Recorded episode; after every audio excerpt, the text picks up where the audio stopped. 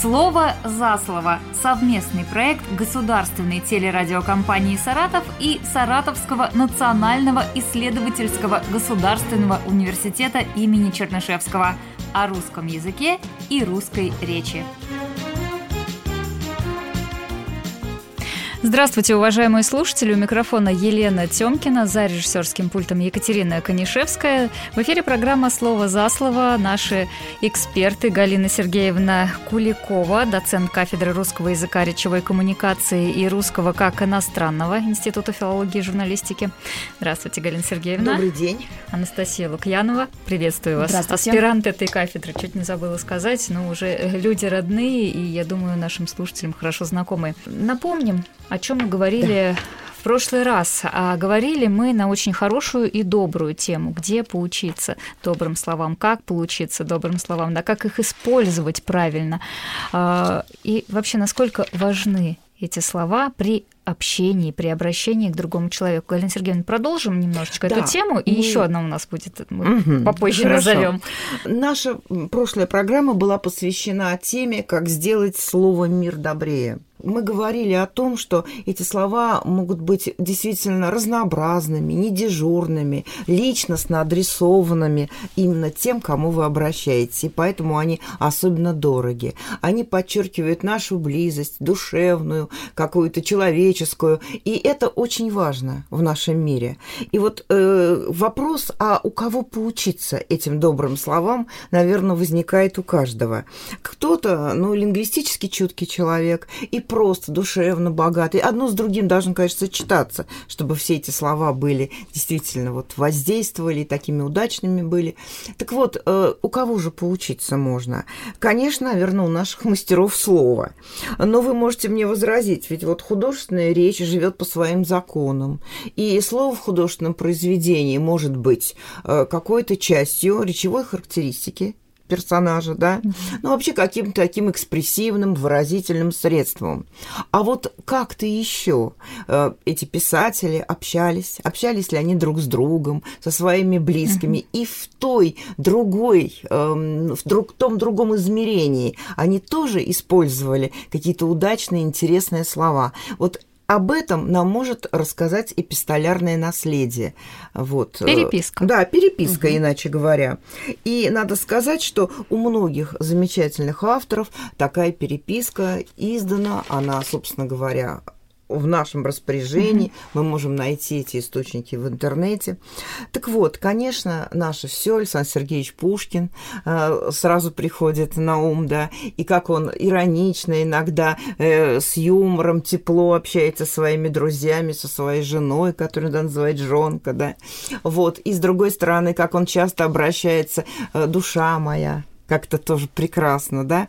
И вот э, если говорить уже о наших э, писателях, которые ближе к нам по времени, да, и тоже известны всему миру, такие как, например, Антон Павлович Чехов, то мы можем обратить внимание на его переписку, тем более некоторые ученые даже сделали это объектом своего внимания. И э, замечу вам, что э, он, конечно, переписывался с разными людьми. Это были часто и какие-то официальные письма, но они более строгие. Mm-hmm. Это не, не, сейчас нам не столь интересно, да. Но, правда, вот э, переписка с создателем Сувориным, который долгие годы, собственно, один в течение, по-моему, 12 лет издавал его произведения, она тоже имела какие-то теплые краски, потому что это хорошо знакомый человек. Вот как степень э, близости близости людей, уменьшение официальности влияет на характер использования таких слов. Тоже очень интересная тема. И вообще, конечно, мы вот сейчас ушли от писем практически на бумаге, на бумажном носителе. Сейчас совершенно а сейчас жанр. мы, да, сейчас мы больше mm переписываемся по интернету, а вот это мы уже в прошлый раз об этом говорили, что это неизбежно влечет какие-то потери, каких-то вот таких слов, вообще внимание к ним. Но тем не менее, тем не менее, можно вполне, наверное, и в интернете так же тепло и душевно, и сердечно общаться с дорогими людьми, если так вот задуматься. Так вот, значит, вообще в XIX веке было издано несколько письмовников. Вообще этикету письма придавалось очень большое значение, большая роль э, виделась в этом, вот в продолжении человеческих отношений. Так вот, если говорить уже о переписке с близкими людьми, то у Антона Павловича Чехова замечательно, скажем, переписка с его женой Ольгой Леонардовной Книпер-Чеховой. Это был, в общем-то, недолгий брак, что-то около шести лет. Но это брак двух творческих людей и людей, которые умели э, работать со словом. Она как актриса, он как писатель. И вот как это проявилось в их переписке. Очень интересно, что они, вот этот их статус, понимаете, профессиональные, они дорожат этим друг в друге и ценят талант. Вот интерес к личности человека в этом проявляется. Недаром он пишет ей актрисуля, актриска, а, актрисища, да. Но всегда, очень часто вообще он это делает, даже к таким, казалось бы, привычным словам, как дорогой, драгоценный мой человек, милый человек, он прибавляет мой. И поэтому, обращаясь к жене, он прибавляет актрисуля моя моя, славная моя а, а, актрисочка, актрисочка или актриска, что интересно. Тут тоже очень много шутливо ласкового такого. Вот. А она ему пишет, дорогой писатель, иногда академик. Он там, э, э, находясь на юге, какие-то там растения сажает, и она говорит, погрузись в это там, отвлекись, природа, все. Вот, и милый, дорогой, а, значит, это тоже есть, но при этом это всегда соединяется, понимаете, с каким-то вот таким не, необычным употреблением слова, даже имена. Это не просто Антон, это Антонка мой, Антончик мой, Антоний старец, если это соответствует тематике, особенно письма. И Ольга, и Алена, Алюша, и Алюха иногда, и голубчик ты мой, и Милюся ты моя, и ангел мой, конечно. Вот это ангел мой вообще было очень да. распространено в переписке наших э, По-французски предков, обращались да. еще Монанж. Да, э, писали, безусловно, да. безусловно. Но вот здесь вот они предпочитают а, именно русские слова. Причем девочка моя чудесная, ненаглядная девица, хотя это вполне зрелые угу. люди, как вы понимаете. То есть а, уже не, не юные далеко. Милый мой, глуп, глупенький, а, так тоже бывает пупсик, очень личное, очень интимное, а, вот, а, но в то же время злая моя нехорошая жена, вчера я не получила от тебя письма. Вот это все вместе. Милый мой глупенький пупсик, э, через запятую, злая моя нехорошая жена, вчера я не получила от тебя письма. Вот передача этой интонации такой немножко все понятно, что раздражение и все равно любовь. Быть, да, конечно, конечно. Ирония вот, такая и всегда. это, да, безусловно и немочка прекрасная, потому что она была немкой по, по национальности российской, такой вот Книпер Чехова. Он, она ему пишет, многодумная, многодумная ты моя головушка. То есть вот в погружении их в творческий процесс, понимаете, для них, каждого из них, было важно. Партнеру важно, супругу, и это ценилось в них, понимаете? Вот некоторые говорят, какая разница, чем ты занимаешься? Нет, они очень были э, заинтересованы и в творчестве друг друга, ну и, естественно, что она была, участвовала в постановках его замечательных э, пьес. И э, дело в том, что вот это, э, этот обостренный интерес к личности, к ее думам, к заботам, к делу, вот это очень важно. Вообще люди должны быть единомышленниками и интересны друг другу и их интересами. Вот, вот это прекрасно отражено в переписке Чехова э, вот, и Книпер. А, нам можно присылать сообщение на номер 8 927 127 19 19. Будет вообще здорово, если вы расскажете, а, как вы обращаетесь к своим близким, к своим друзьям в переписке, ну или, может быть, вот при общении. Это будет да, интересно. хотя это очень личная тема, да. но порассуждать об порассуждать, этом, наверное, конечно. можно. Потому что, ну, давайте уходить от всего дежурного.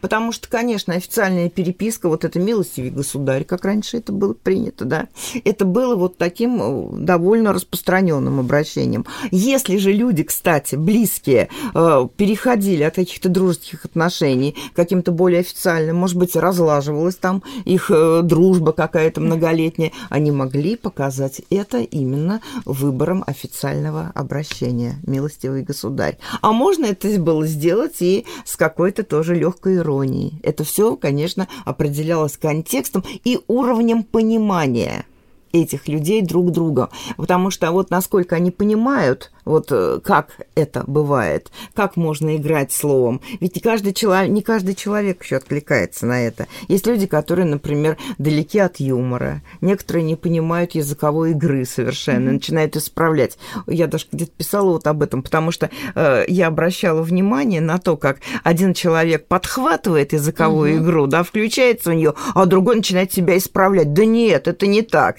Не чувствуя, что это, в общем-то, ну, именно шутка. Так что вот здесь все говорит о том, насколько может проявляться личность и насколько эта личность богата и как они, эти люди, собеседники, коммуниканты, понимают друг друга. Тут еще нужно вспомнить о словарном запасе, наверное. Безусловно. Да? Только... А это отражает, да, да, безусловно, это отражает культуру человека, входит как очень важный компонент. У нас э, еще одна тема есть. У нас есть еще одна тема. У нас есть еще одна тема, и, между прочим, мы э, заявили ее в телеграм-канале ГТРК Саратов. Там был анонс э, э, на прошлой неделе. Свой профессиональный праздник отмечали повара. Угу. И вот наша ведущая Лена Щербакова записала очень хорошее интервью со студентами кулинарного те, кулинарного колледжа Саратовского с их преподавателями, они там размышляли о профессии, о том, какие блюда готовят. И появилась такая идея – а не э, поразлиш... поразмышлять ли нам здесь в студии о словах. Потому что мы очень часто говорим, допустим, слово суп, но мы не задумываемся, откуда это слово произошло. Да? А, говорим салат. Оно настолько привычно для нас, а ведь это слова заимствованные. Угу. Это слова французского угу. происхождения, но уже они настолько нам стали близки, что мы вот их произносим в повседневной речи и принимаем их как свои родные слова. И поэтому о, захотели обсудить название блюд, посмотреть, как э, в литературе тоже упоминаются эти блюда. У меня есть здесь примеры. Угу. Я думаю, что у вас, коллеги, тоже они есть. Да? И, э, Исследовать гастрономический код. Да, тем более, что э, вот эта гастрономическая тема, да. она очень тесно связана с тем, о чем вы говорили сейчас, Галина Сергеевна. Да? А, как люди общаются, и как они э, принимают еду. Ведь это тоже да, культура. и как они угощают друг как друга. Они угощают, как они как приглашают они к столу. блюдо. Да, это да. тоже важно. Вот, между верно. прочим, у того же самого Чехова, которого мы сегодня вспоминали, есть рассказ «Сирена». И вот он весь построен именно на э, таких вот кулинарных терминах. Э, там э, судьи встречаются после заседания, и вот как они размышляют о еде, о процессе приема пищи, вот там тоже очень интересно почитать. Вообще у нас в русской литературе есть несколько таких, ну, немало таких произведений, mm-hmm. просто вот то, что приходит на ум, да, это то, что потом связано с Гоголем, мы об этом Гоголь, поговорим, да, конечно. конечно. Это старосветские помещики, как почует э, пожилая супруга своего э, любимого супруга тоже, и как она по-доброму, заботясь о нем, перечисляет блюда, вот, которые могли бы его порадовать, в общем-то. Причем, мне кажется, жизни. когда э, читаешь э, вот эти эпизоды угу. в старосветских помещиках, ты это видишь все угу. настолько явно, ну, и даже вот ощущаешь какие-то запахи, это да, вот Гоголя, это варенье, да. которое они э, Безусловно. варили, это прекрасно, фантастические это, чувства. Да, это пашихонская старина у Салтыкова-Щедрина, это лето Господне у Ивана Шмелева, где мы находим такое разнообразие и богатство блюд, причем всегда удивляются, что даже блюд не скоромных, а блюд постных, потому что там же разные э, моменты в вот год что такое mm-hmm. лето Господне, да, там проходит.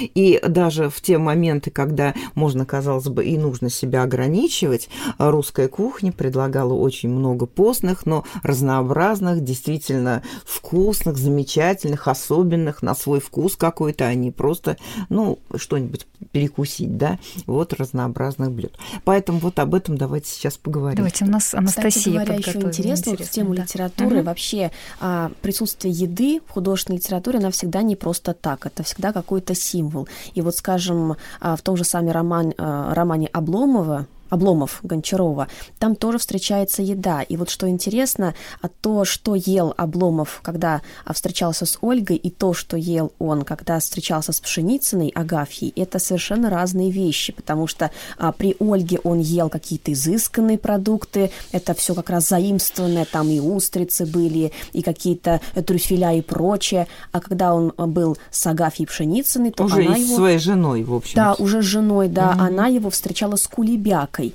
Вот, а кулебяка, да, это вот такой пирог с потрохами. То есть вот... Но это приземленное уже что-то такое, да. Да, и то, что, очень по сытное. сути, потом поглощает бедного Обломова вот в такую его вот жизнь приземленную, там, бытовую. То есть еда – это всегда символ, это всегда очень интересно вот исследовать с точки зрения а, мысли автора к тому же.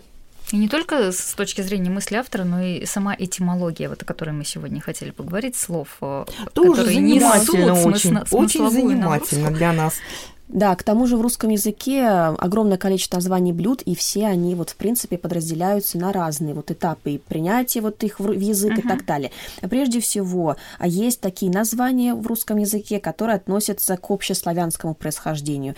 То есть еще к до, значит, до того момента они были, когда а, языки вот разделились. Сейчас у нас есть три ветви э, славянских uh-huh. языков, а они были в одной. Так вот, например, к таким блюдам относятся сало, что изначально значило как, а, значит, то, что село, то есть насело на мясо по-другому, вот сало. Потом окорок, в принципе, мы сегодня тоже его используем. Окорок – это тоже общеславянское, это бедро или обычно вот свиное такое, свиная часть. Каша.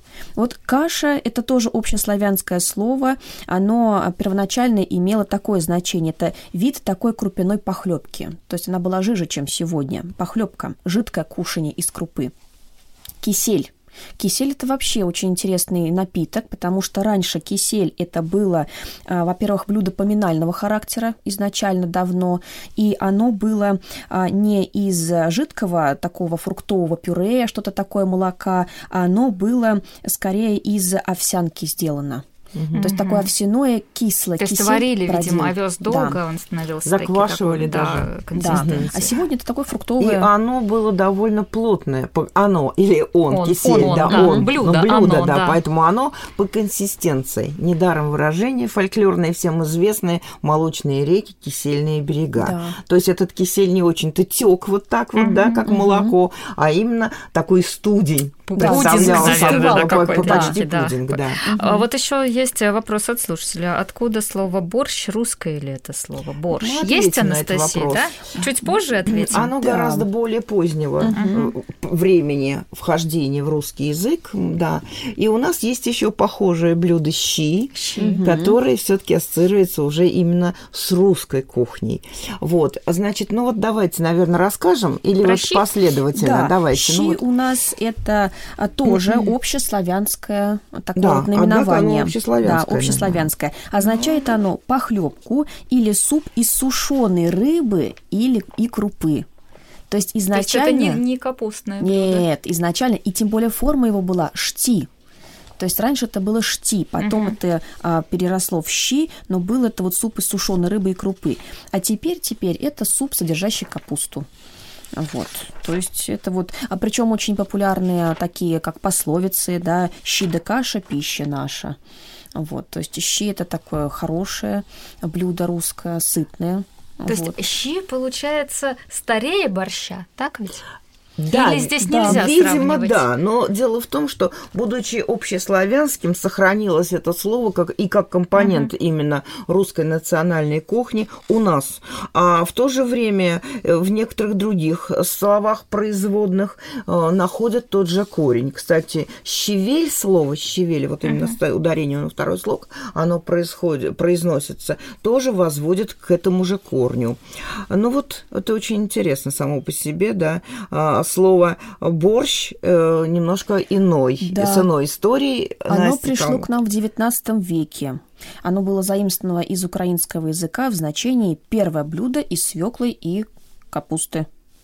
Но мы как-то, я вот всегда... А вот борщ, борщевик, вот есть э, такое растение опасное. Да, но и это быть, вряд этот ли мы связано. Вопрос, да. Этот мы вопрос пытались, Настя, изучить, угу. потому что есть объяснение, что со словом борщевник это связано, угу. но это, видимо, не борщевик, потому что это то растение, которое ели, а ведь борщевик ядовитый. А борщевик ядовитый. Вот я уж думаю, не, не называли ли так э, крапиву или какое-то другое растение, которое Может можно быть, было было тоже использовать. Вот, вот надо нам уже какие-то такие а, ботанические изыскания предпринять, чтобы появи, э, выяснить, борщевик и борщевник все таки это разные слова или это одно с другим связано.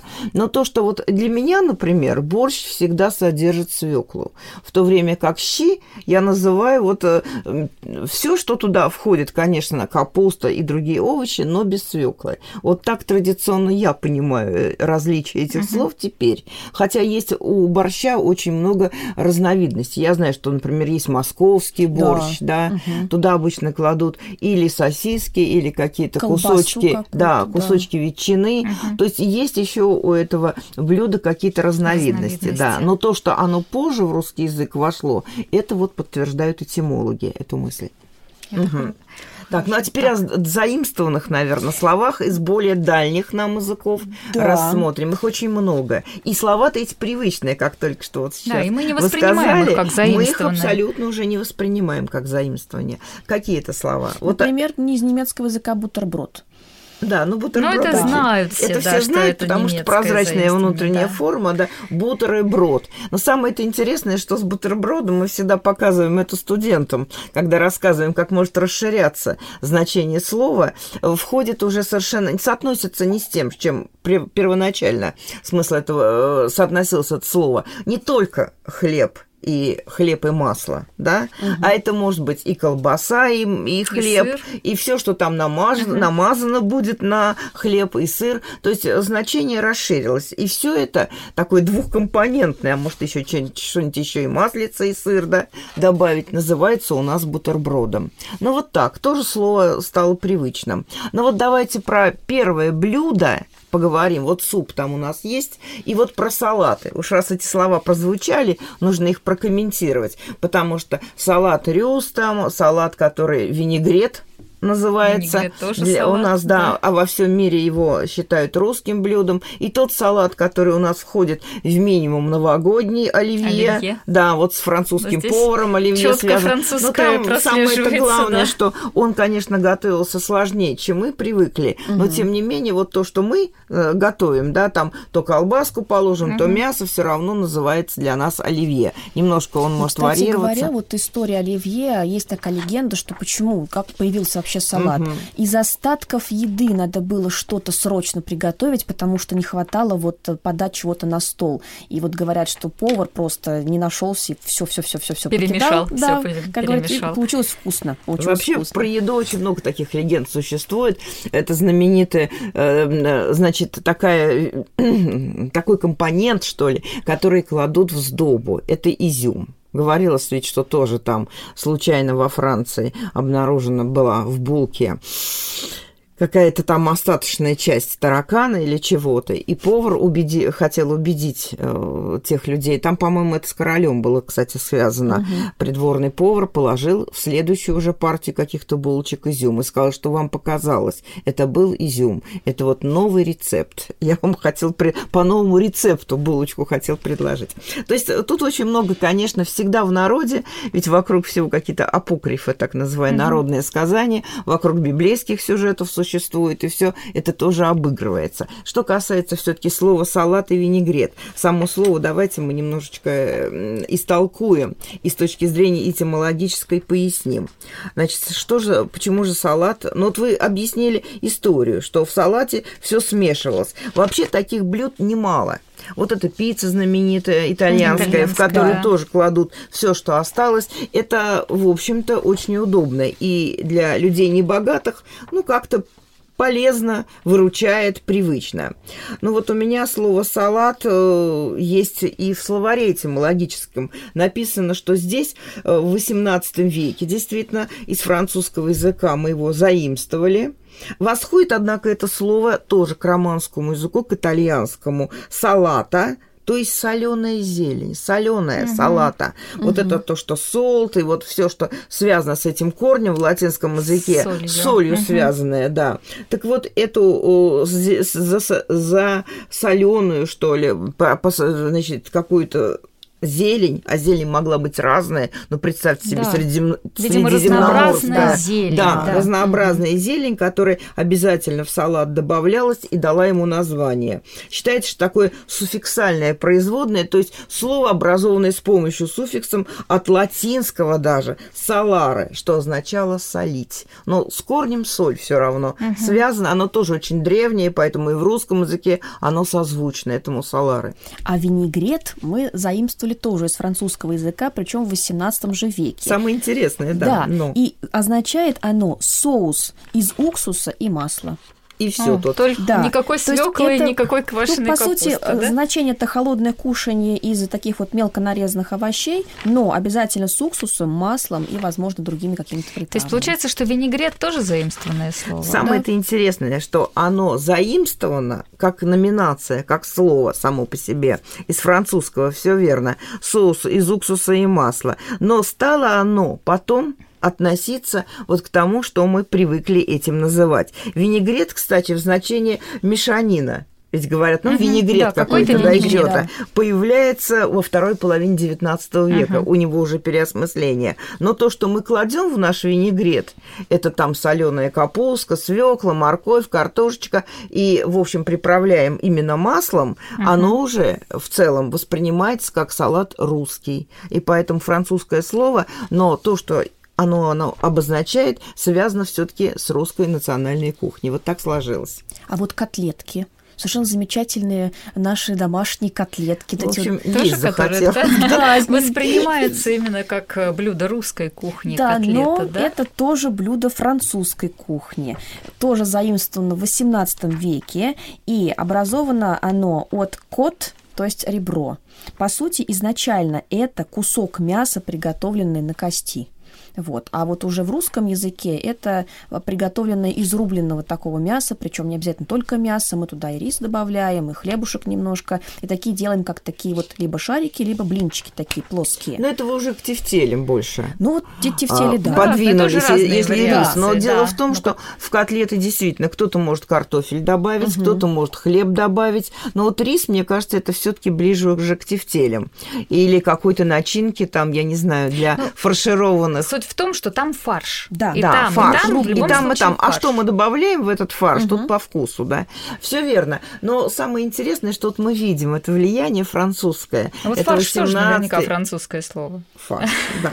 Вот давайте посмотрим э, значение и историю слова фарш, которое у нас очень широко применяется. Я уже сказала, что им можно начини- начинить что-нибудь. Что можно начинить фаршем? Перец. Перец, Перец. конечно, что он прежде Голубцы всего сделать, приходит. Да. голубцы. Голубцы вот очень, кстати, а вот связаны ли голубцы с голубями, это тоже интересная тема, надо посмотреть потом. Тушку можно, в принципе, начинить. А, чего? Целую тушку. Тоже Тушку еще фарши- фаршем, но да, это фарш уже можно какой-то фарш тогда более будет овощной, а то уж это слишком жирно получится. фарш? Конечно. Вот вы ошиблись. Оно заимствовано, но из фран- не из французского языка, а из немецкого. И в XIX веке тоже, кстати сказать, когда вообще вот э, область этой светской жизни, новых блюд, новых нарядов была очень значима в культуре, вот бытовой культуре. Вот, и из немецкого языка пришло слово фарш, но восходит оно, тут тоже верно, э, в немецком языке все-таки к французской основе. Что означает буквально во французском языке э, фарше, фарше, как-нибудь так, начинка, э, Начинять. да, Ага. наполнять, фаршировать от глагола произведено. Так что здесь, если мы знаем, э, что это означает в языке источники, все вполне понятно, оправдано и мотивировано. Вот понимаете, всегда трудно э, иногда понять, а почему так? А вот здесь, если только знать язык-источник, все легко объясняется. Так, А ну вот, коли вы о мясе заговорили, процитирую Евгения Онегина, «Вошел и пробка в потолок, вина кометы брызнул ток, пред ним ростбиф окровавленный». Ростбиф. Тоже, Ростбиф, да. ростбиф. Дело А, в том, Английское что- слово. Да, а Английское. слово английское, но он его произносит здесь, а, в стихах мы читаем на французский лад. Бёв, да, да. да. Мгм. Вот, это да, совершенно верно. Модное блюдо тогда сюда и оно не случайно попало тогда угу. вот в описании в светской жизни Онегина. А, но и еще вот Беф Строганов, еще интересная э, история у этого второго блюда. Настя, у вас там нет об этом ничего? Вот зато но ростбиф я... упоминается ну, как блюдо про... из говядины. То есть это просто запеченная говядина по-другому. Да? Да, причем почему он окровавленный? Потому что он был из недо... ага. не приготовленный ну, сейчас до конца. Есть там слабый медиум, прожарка. Да-да-да, вот это среднее. Сейчас вообще очень интересные есть вещи. Э, макароны альденте, да. но все, что угу. связано с макаронами, э, то есть на зубок, это то есть э, то, что дантист отсюда, от этой основы, денте, на зубок. То есть надо их немножко прикусить. Они не мягкие, угу. не такие разваренные, тоже очень не интересно. Не до полной готовности. Да, да не до полной готовности. Вот про голубцы мне хотелось еще сказать. Есть? Вот мы все говорим, да. оттуда пришло, отсюда, угу. или из древних каких-то источников. А вот голубцы, собственно, русская. То есть образовалась уже после... Вот дело в том, что конец 14 начало 15 века формируются три восточнославянских языка, русский, украинский, белорусский, и уже с этого времени мы говорим о, собственно, русской лексике. Если она из наших источников а не, приш... не пришла к нам, сформировалась. Так вот, собственно, Собственно, русская э, голубцы является формой там именительного падежа множественного числа от голубец, естественно, голубцы, чаще, но голубец, можно сказать, в единственном числе, и представляет собой производное от голубь. Название дано, как вы бы подумали, бы, по форме, Дело в том, что вот он напоминает такого сидящего голубя. Неподвижного. Да, видимо. неподвижного, ага. Э, с подобранными, со сложенными, правильно сказать, крыльями. Угу. Вот поэтому.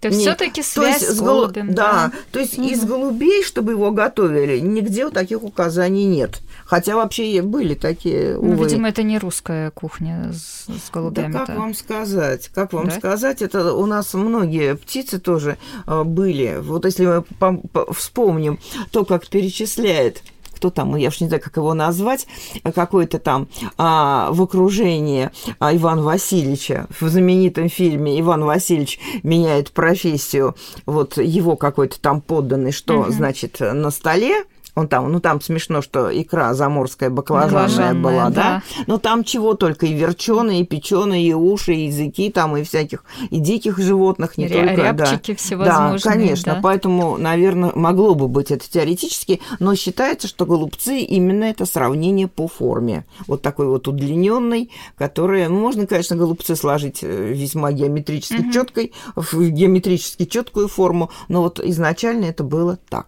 как нам говорят, о чем свидетельствуют этимологические словари. А так вот, вот мы еще про старосветских помещиков да, вспоминали. И здесь очень интересный момент – я процитирую Гоголя, «Оба старичка по старинному обычаю старосветских помещиков очень любили покушать. Как только занималась заря, они всегда вставали рано, и как только двери заводили свой разноголосый концерт, они уже сидели за столиком и пили кофе. Чего же бы теперь, Афанасий Иванович, закусить? Разве коржиков с салом или пирожков с маком? Вот коржиков с салом. Очень интересно, что э, корж угу. – это лепешка, испеченная на сале. То есть это не, не тот коржик, который мы сейчас э, покупаем, там, не знаю, в школьной столовой, наверное, дети очень часто покупают. Вот коржик. Очень интересно. Да, и, кстати, это очень, конечно, калорийная пища, которую, а, вот, э, которая предлагается супругой, значит. А вот, и с это, утра. Э, с утра угу. при том, с утра Кофе. при том. Нам бы даже это трудно представить, и я не знаю, у нас, наверное, бы разыгрались всякие наши болячки. Угу. Вот, а они, тем не менее, вот как-то все очень уютно, вкусно это все употребляли. Так вот, значит, интересно то, что Беф Строганов сегодня упомянутый тоже, собственно, русское, хотя и образован во второй половине XIX века сложением французского существительного «беф», говядина и русской фамилии Строганова. Дело в том, дело в том что э, по-строгановски буквально, говядина по-строгановски приготовлена была. Вот таким образом фамилия русская вошла в название этого блюда. Какие-то еще у нас были интересные а примеры, Настя? У нас ведь русская кухня никогда не обходится без пирогов, как мы сегодня уже заметили неоднократно. А вот сам пирог, это же ведь тоже интересное слово, как оно было образовано этимологически. Во-первых... Вот слово «пир» да. имеет ли к этому отношение? Отношение. Прямое отношение, потому что, во-первых, слово пирог само по себе, оно у нас слово восточнославянского происхождения. То есть уже когда поделились на три ветви у нас языки, вот как раз из восточного... На три ветви давайте мы да. объясним, угу. да? Это южнославянский, западнославянский Зап... и, и восточнославянский, к которому уже относится русский язык да. позже, который выделился. Да. Так что вот. Вот. И пирог действительно прямо относится к слову пир, то есть образовано от пир с помощью суффикса ог. Вот, и поэтому получается, то есть изначально это было праздничный хлеб, праздничный хлеб. И но в настоящее время это вот любое такое печеное.